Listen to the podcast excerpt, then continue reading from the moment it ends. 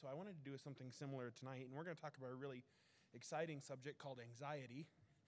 So I know if you're if you're stressed out, we're going to help you out tonight.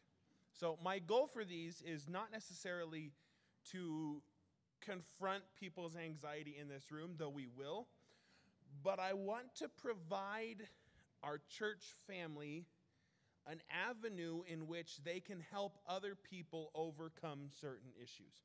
So, next few times I do this on Wednesday night, I don't think I'll do it on Sunday night, but I'd, I'd like to do these on Wednesday nights and give you guys some practical tips. Not a lot of it's not my experience because you're not coming to get a 25 year old's life experience because, frankly, I don't have a whole lot. I, in fact, I think I'm the youngest person in the room. So, that puts it in perspective. But for. No, I did not say that, Pam. she works for a lawyer, she's good at questioning. but I don't have the life experience that a lot of you guys have. And I haven't, I haven't been confronted with the issues that you guys have. And frankly, a lot of you have lived uh, not long. a lot of you guys have lived through situations that I, that I probably never will. So see, I wasn't going after the old. I help run DMA. I love I love the senior saints. So it's great. But I want to give us tools on how to look at different topics that the Bible is very clear about. People often categorize the Bible as just a book to show you spiritual things, but actually, it's a very practical and detailed handbook on how to handle certain issues. And so, we're going to talk about this idea of anxiety tonight. And I actually have a printout for you guys later afterwards. Not for right now, I'll hand them out afterwards.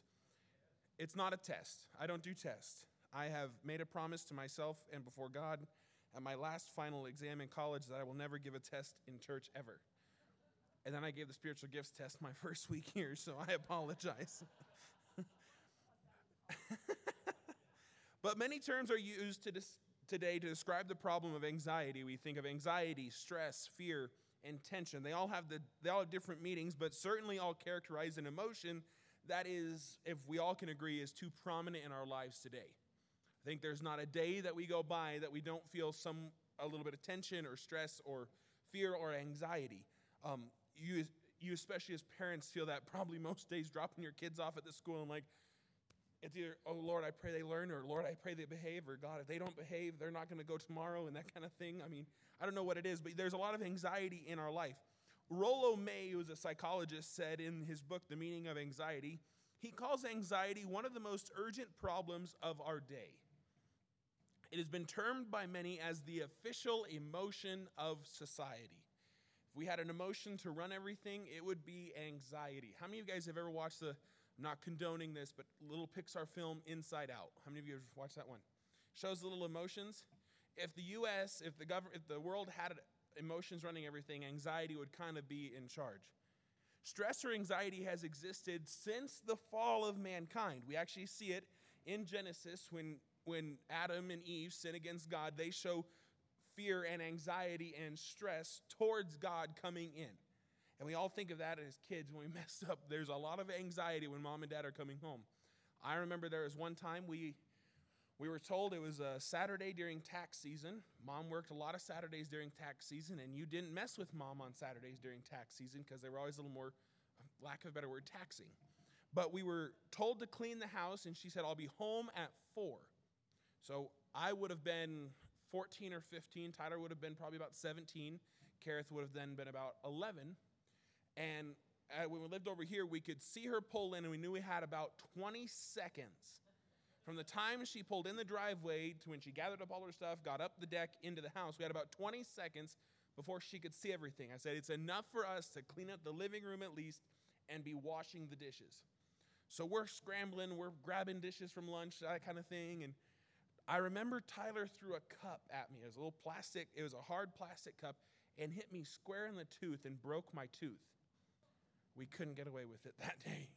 I mean, I had this little jagged thing. But we had a lot of anxiety building up at that point, and there was a lot of stress.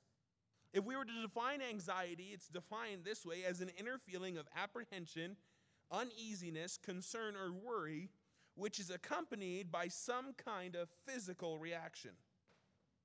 anxiety can come from a result of real danger or imaginary or unknown danger. So that's kind of the broad general definition of anxiety. Here's how we're going to define it biblically, and this is what I would like you to write down. This is not my definition, this is a definition someone came up with, but I can back it up with scripture, and I will here in a second. The definition we were, I'm going to give for anxiety is taking on responsibility that was previously given to God. It's taking on responsibility that was previously given to God. You're like, where do you find this? Well, 1 Peter 5 7 says, casting all your care upon him, for he careth for you. Philippians 4 6, be careful for nothing, be anxious for nothing, but in everything by prayer and supplication with thanksgiving, let your request be made known unto God. If you need a theme passage for anxiety, here it is. If you need, Thane, what's the passage I need to go to for anxiety? Matthew 6, 26 through 34. Matthew 6, 26 through 34. This is the passage where God, he's talking, he says, Behold, the fowls of the air, they sow not, neither do they reap, nor gather into barns, yet your heavenly Father feedeth them. Are ye not much better than they? Which of you, by taking thought, can add one cubit unto his stature? And why take ye thought for raiment? Consider the lilies, he says, of the field, how they grow, they toil not, neither do they spin. And yet I say unto you that even Solomon in all his glory was not arrayed like one of these. Wherefore, if God so clothe the grass of the field, which today is and tomorrow is cast into the oven, shall he not much more clothe ye, you, O ye of little faith? And here's where the point of the verse is. Therefore, take no thought, saying, What shall we eat, or what shall we drink, or wherewithal shall we be clothed? For after all these things do the Gentiles seek. Now, when you see that in the Old Testament, particularly around when Jesus is talking, when he says, These things do the Gentiles think, what he's talking about is the unsaved people at the time. And that's what it's saying. You see, the unsaved world has no hope. They have, they have nothing to hold on to for faith, they have nothing to build upon. And they seek after these menial things. But the verse goes on For your heavenly Father knoweth that ye have need of all these things. But seek ye first the kingdom of God and his righteousness, and all these things shall be added unto you. So there are different types of anxiety, and we're going to look at that. And there are some anxiety that is genetic, and it is a medical factor, and I understand that. But for the most part, a large amount of anxiety in today's society is us taking on responsibility that we should hand over to God.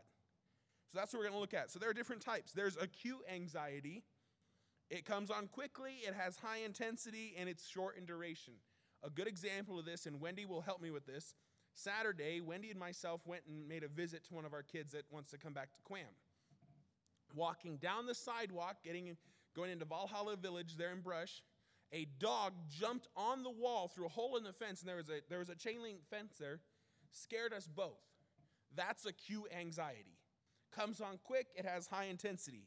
There's chronic anxiety. This is persistent, it's long lasting, it has lower intensity. This is the financial pressure you might have if the bills are coming due and you don't have enough in your bank account, or health problems, or that kind of thing. There's normal anxiety. It comes on as a real result of threat or danger. It's usually proportionate to that danger, and the anxiety can be managed and reduced with a change of circumstances. This is the type of anxiety that you get might, maybe before you get up to speak to someone or speak in a public environment.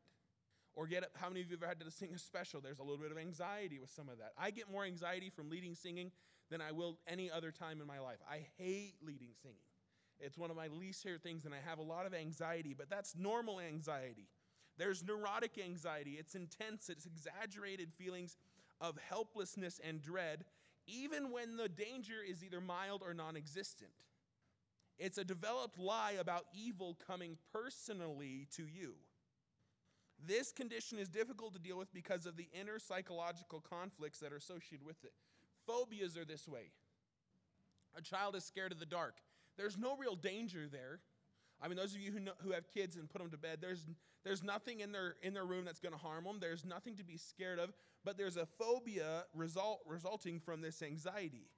There's moderate anxiety. This is, has a lower intensity. It's usually desirable and healthy, and it can help to motivate or avoid dangerous situations. This is the nervousness or the anxiety you get before a job interview or before an athletic competition. That's kind of anxiety we need. It keeps us on our toes, it keeps us focused, it keeps us focused on what we need to do and how we need to do it. And then there's high anxiety. This it shortens the attention span. It makes concentration difficult. It can affect memory skills, it hinders our performance, it interferes with problem solving, and it can cause undesirable physical problems such as headaches or even paralysis. This is probably the one that most people struggle with. This is pro- most commonly prefer- referred to as a person being stressed out.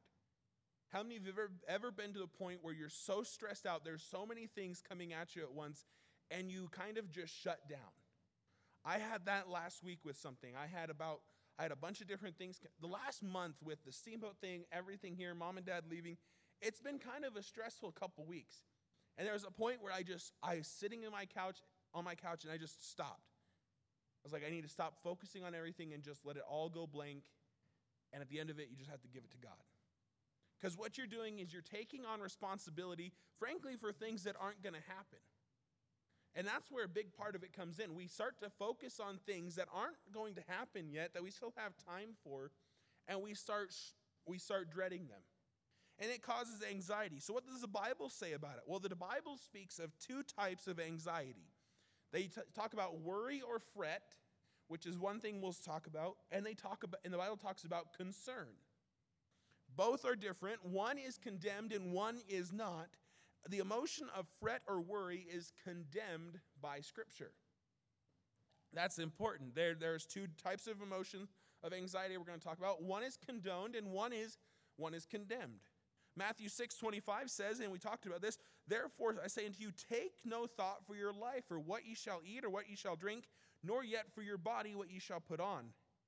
Philippians 4 6 and 7, be careful for nothing what he's saying is don't be anxious about it. Stop, stop worrying about it, but instead let God know your request and he will help you. And it goes on in verse 7 and the peace that passeth all understanding shall keep your hearts and minds through Christ Jesus. And then, of course, 1 Peter 5 7, which is a good theme verse, is casting all your care upon him, for he careth for you.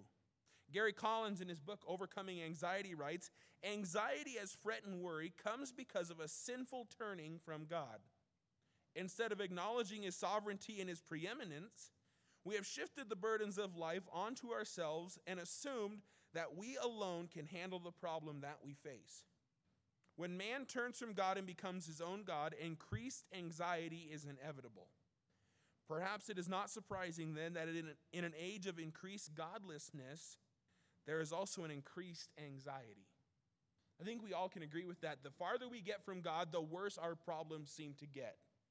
For Isaiah 57 21 says, There is no peace, saith my God, to the wicked. You see, the further we get from God, the further we get from peace, and our anxiety grows. And that's that worry and fret emotion. But then there's also the emotion of realistic concern that is condoned. Uh, 2 Corinthians 11 28 said, Beside those things that are without, that which cometh upon me daily, the care of all the churches. We see Paul's talking here, and Paul is a person that we can look at and see that he probably struggled with anxiety of both the good and bad kind.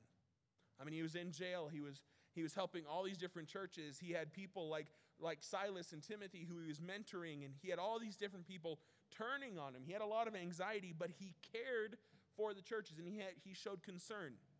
I would attribute this to your concern for your family. That's a good thing. It's what I'm not saying is saying, well, I'm just going to turn it over to God and my kids can do whatever. No, you need to show concern for your family. We need to show concern for our family. So, what causes anxiety? Well, here's a few things, and I'm going to get to the practical stuff here in a second, but there's usually a legitimate threat or danger. Uh, our, uh, the crime in our nation, war, violent weather, unexplained Ill, illness, a visit to the dentist, my tooth, that visit to the dentist was traumatizing the possible loss of a job, etc. In these cases, the person feels helplessness to prevent or reduce what is coming. You feel like your hands are tied, you don't know what's going to happen, you don't know how to get through to the next step. Those of you who own your own business, this is probably elevated even more for you guys because you guys are responsible for both yourself and the people under you. So you see a lot of these different things. There's a reduction of self esteem that causes anxiety. We talked about this last week, but this is something that threatens a person's self image or ability to look good, that causes them to feel anxious. Separation causes anxiety. How many of us can agree with that? When the first time you, how many of you had struggles the first time you sent your oldest to school? Was it, was it a struggle? I, I, I, why am I raising my hand? Bad. I didn't have any anxiety going to kindergarten. That was my favorite thing. But turn me to 18 year old being dropped off in California. From eh, late August to like early December, I was an anxious college student because of the separation I had. Nothing was familiar, finances were tight, nothing was going right. I had a roommate that was sick most of the semester and he didn't shower. That is cause for probably capital punishment. Just I'm, I'm condoning that part. But there's a lot of anxiety, but separation causes anxiety. Uh, Otto Rank states that all anxiety stems from a separation of some kind. In life, in life is filled with these beginnings with separation. It starts from our mother's room, from the li- and then from life itself at death. So we see separation is a constant thing we're dealing with, and something we're going to have to deal with until the day we die. There's unconscious influences that cause anxiety. These are inner feelings that you're afraid are going to become outward feelings. This is a anger, a bad temper that has the potential to turn into a violent act against someone you love. There's conflict when two or more pressures exist and thus cause uncertainty and anxiety. Those conflict causes that's being invited to two different places at the same time. That causes some anxiety. Maybe a new job is bringing better hours and more pay, but requires you to move. There's a pro and a con there, but it's two different things pulling on you. Or having the pain from an illness or having surgery to correct it, that will be painful as well. I think we see a lot of that in our today's society. You're like, well, I have pain, but if I have surgery, it might be a, it might be effective, but it might not be. I don't know if I should. And there's that unknown, that conflict within us. Fear causes anxiety. And here's the thing some fears are real while others are imagined. There are fears that we should be concerned about. If someone's sick, if someone's threatening us, that kind of thing. But there are fears that we really take on responsibility where we shouldn't. This is the fear of failure, of rejection, of the future. Those kind of things we shouldn't be worried about because God's got his hand on those already. And then unmet needs cause us to have anxiety. Survival, security, intimacy, self worth, fulfillment, and identity are all things that we need. And when they're not met, it causes anxiety. But see, also spiritually, uh, every person has the unmet need of sin until he comes to Christ as your Savior. And that's important.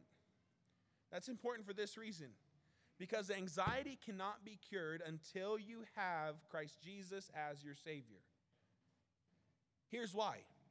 If you're dealing with a weed problem in your garden, you don't just go out with a weed eater to get rid of the weeds, right? I mean, they'll chop them down, they'll look good, but they're going to go right back up. You've got to grab the weed and rip it out, root and stem. That's the same way with sin. You see, anxiety is usually caused by sin, and to deal with anxiety is fine. You'll put a band aid over it and cover it for a bit. But until you deal with that root problem of your sin nature and correcting that, it'll never be corrected. So if you're ever talking to someone who's dealing with anxiety and you know that they've never made a profession of salvation, work the gospel into it somehow. That will save so much. How many of us can the before you were saved, you understood the anxiety was all the time, but then after you got saved, the weight of that was gone. The pressure of it was, you knew you could handle it now because someone's helping you out. I think of, Mindy, I think of your surgery you had so many years ago before you had your church family, and then you had it again, and you'd even said, it's, it's scary, but I know God's got it. And it's the same type of thing because we have a spiritual person, we have a spiritual being backing us in our fight. So, how do we overcome anxiety? Here's where we get practical. And this is for both you who are talking to someone or if you're struggling with anxiety. Number one, you, they are going crazy up there. Number one, we have to demonstrate love. We have to demonstrate love. The biblical way to put off fear is to put on love. 1 John 4:18 says there is no fear in love, but perfect love casteth out fear, because fear hath torment. You see, the more fear, the less love, but the more love, the less fear we have. Then you have to identify the causes. That's why I gave you the types of anxiety. What type of anxiety is afflicting me? Or what type of anxiety is afflicting this person I love that I'm talking to? Then you need to encourage action. This is important. You can't just tell them some good stuff and then say it's all good to go. You have to put feet to the words. This, our, I had a teacher always say, you need to, every person needs to leave a counseling session with you with two things hope and homework. I was like, Doctor, it was Dr. Scheller. I said, Dr. Scheller, I'm not giving everyone homework. But it's true because it gets the person starting to think about their issue and how to beat it instead of how overwhelmed they are. So you need to encourage action, but then you need to give support. And due to the problem, we cannot be tense or impatient. We have to be calm, patient, and supporting, concerning and, and supporting, supporting concern are keys to solving this problem. This is why the church is important. This is why having a good relationship with a, with a Christian who's maybe a little more mature than you is important. Because you need that person to come alongside you and support you, build you up, and encourage you. This is why you should be in church as often as you can. And I'm talking to the Wednesday night crowd, which is awesome. But it's true. We have people that come in on Sunday mornings, and I know their struggles that they're dealing with, and they'll talk to myself, they'll talk to Pastor, they'll talk to Pastor West, they're going to talk to my mom or Laura, and they're going to they're going to talk to them about their issues and go through everything going on, but they're not making spiritual steps to counter that. But we've got to be encouraging. When I was up in Steamboat, I was talking to a kid. His name is Keaton. He's a little bit older than me, and him and his wife are members there at the church. And we're sitting there talking, and he was very direct on some of the stuff he said. And I always had to kind of back off. I was like, well, I want to do that, but I want to do it a little more loving. He, we were talking about this funeral I had to do. He said, Are you just going to go in there and tell them that they all need to get saved or they're going to go to hell? I said, oh, More or less, but not nearly as deliberate, I guess. But we have to be tactful in how we handle it because it's such an important issue. And this is what we give someone who's suffering from anxiety. This is what you want to give someone, and if you're struggling with anxiety, this is what I want you to give. It's another acrostic, it's the word fear, F E A R. Fear. This is what you need to give them. This is what I have for a handout afterwards. You need to give them faith in God and His Word. They have to understand that only through faith can there be victory. So there needs to be faith in in God's word. You see Isaiah 41:10, "Fear thou not, for I am with thee; be not dismayed, for I am thy God. I will strengthen thee, yea, I will help thee, yea, I will uphold thee with the right hand of my righteousness." So F is faith in God's word. Letter E is examine the fear. Examine the fear. We're not here to do shotgun surgery. This is a scalpel. We need to get to the bottom of what's going on and examine the fear. If you the verse for this is Joshua 6. Joshua 6, 1 and 2 says, Now Jericho was straightly shut up because the children of Israel, none went out and none came in. And the Lord said unto Joshua, See, I have given into thine hand Jericho and the king thereof and the mighty men of valor. Joshua 6, 6 is that whole chapter.